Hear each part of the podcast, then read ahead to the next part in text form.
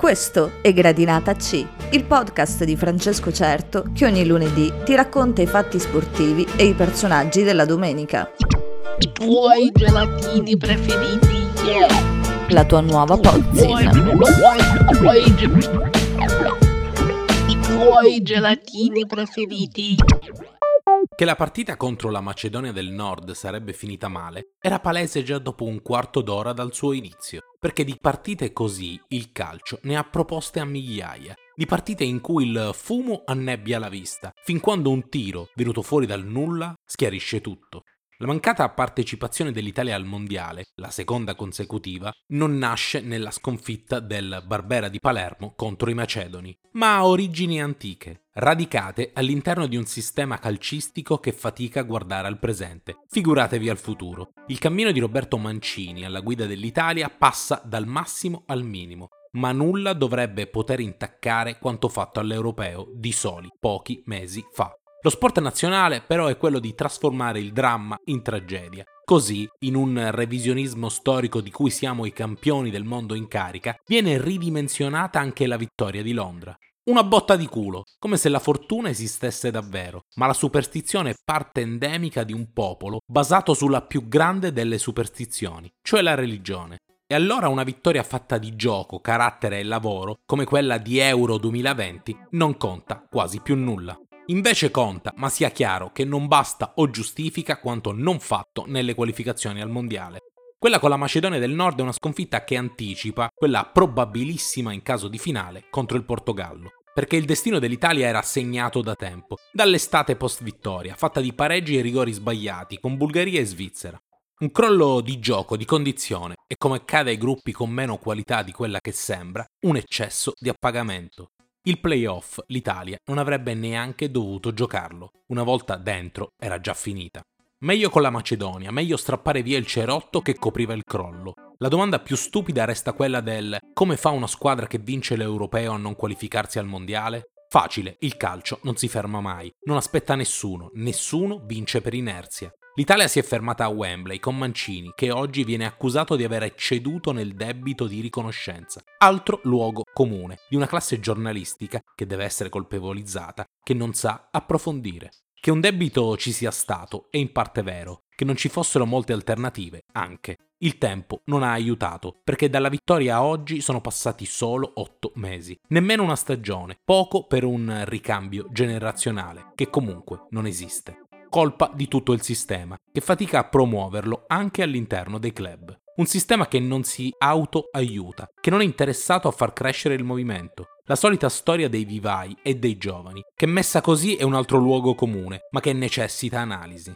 Nei settori giovanili la quantità di stranieri, spesso anche fisicamente più pronti dei ragazzi italiani, rallenta il cammino dei futuri nazionali. Il motivo principale? Il risultato. Nulla di più schifoso del risultato nei settori giovanili. Categorie che dovrebbero solo formare calciatori e non fare classifiche o bacheche. Questo è un male di ogni paese, ma in Italia condiziona come da nessuna altra parte. La rivoluzione parte da qui, dal dire a un ragazzino di 15 anni che non è importante segnare 25 gol se poi non sai fare un appoggio.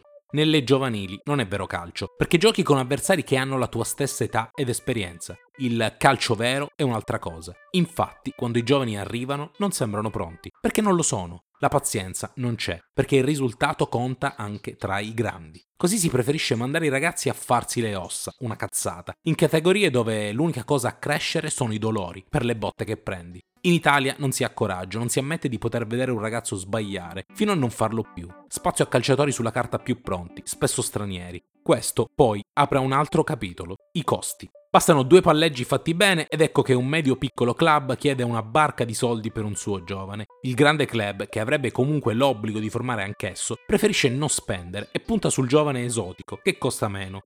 Non c'è solo questo, perché in troppi casi le scelte sono dovute ad accordi con il procuratore amico e via dicendo. Un putridume intellettuale che si ripercuote sulla nazionale, in un calcio che non funziona dalle radici, dalle categorie minori che partono con un numero di squadre e finiscono in meno, perché qualcuna ci lascia le penne per debiti. E dov'era la federazione? Dormiva o faceva finta di nulla, troppo presa nel combattere le piccole battaglie da accattoni dei cosiddetti grandi club. Se non funziona la base, però, come può funzionare la testa? Infatti, non funziona. Le toppe le mettono personaggi come Mancini o Conte e Prandelli prima, perché l'ultimo mondiale credibile dell'Italia è stato nel 2006, quello vinto. Poi due eliminazioni nei gironi e due non qualificazioni. In mezzo però c'è la finale di Euro 2012 con Prandelli, i quarti persi solo ai rigori con la Germania di Conte e la vittoria di Mancini. No, gli europei non sono più facili, ma è più facile qualificarsi. Nel girone ci sono avversari più forti di quelli che si possono trovare in un mondiale, quindi si parte con una pressione diversa, roba che ha sempre esaltato l'Italia. Toppe, dicevamo, messe da commissari tecnici più bravi del materiale umano a disposizione, perché in campo ci vanno i calciatori, che sono mediocri. L'ultima generazione di fenomeni ha vinto il mondiale del 2006, poi decadenza, poca roba, ma con l'aspettativa alta di giocare per un paese che vuole vincere. Non è possibile. Le altre sono più avanti come movimenti, tanto che quando vincono non parlano di miracolo. Francia e Germania per lavoro fatto sulla base, Spagna per cultura e tipologia. L'Inghilterra cresce comprendendo che gli anni dei troppi soldi avevano tolto talento nazionale. In Italia questo, banalmente, non interessa a nessuno.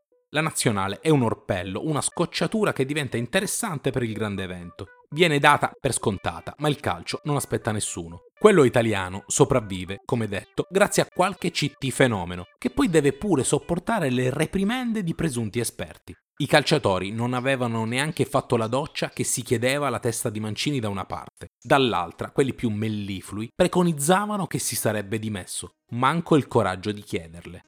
La colpa è anche loro, sì, della stampa, perché restano morbidi quando le squadre di club comprano delle pippe immonde e non scommettono sui giovani, quando nelle coppe europee vengono eliminate le big prese a calci da chiunque, quando il CT di turno deve convocare calciatori di squadre che lottano per non retrocedere. Breve esempio, chi erano i vice di Donnarumma contro la Macedonia? Sirigu e Cragno, portieri di due delle ultime quattro in classifiche. Non per scelta, questo c'è.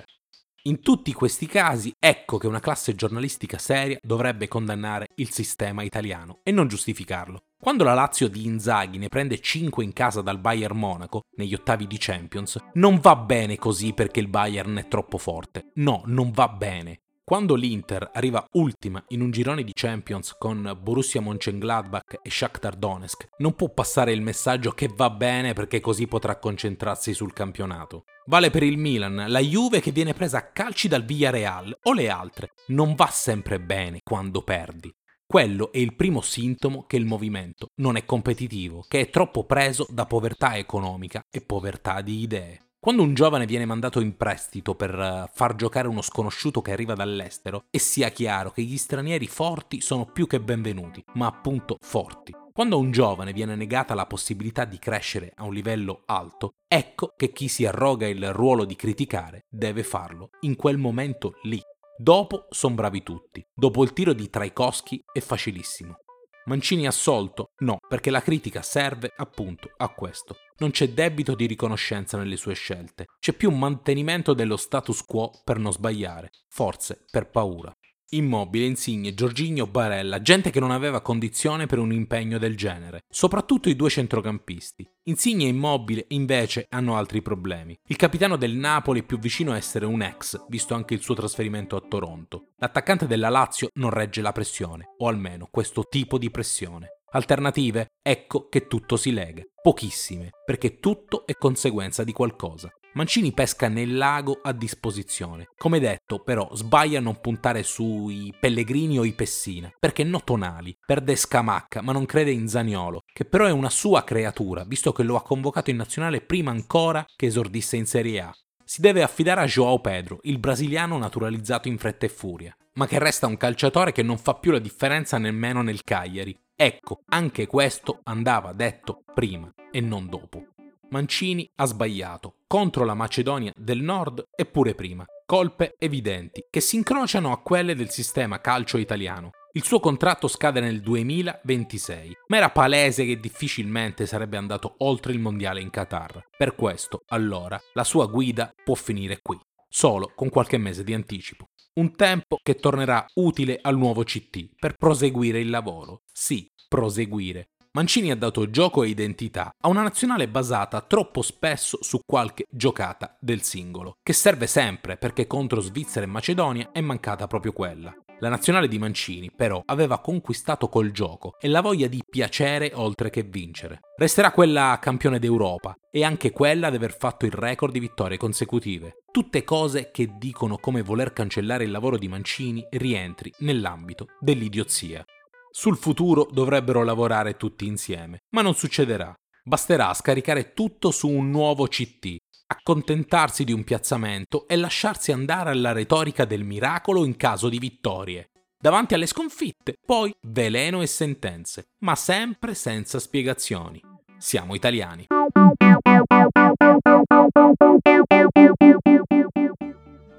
Se questo podcast ti è piaciuto, allora mettici un mi piace e continua a seguire tutti i podcast dei tuoi gelatini preferiti sulla nostra pagina Instagram. Alla prossima!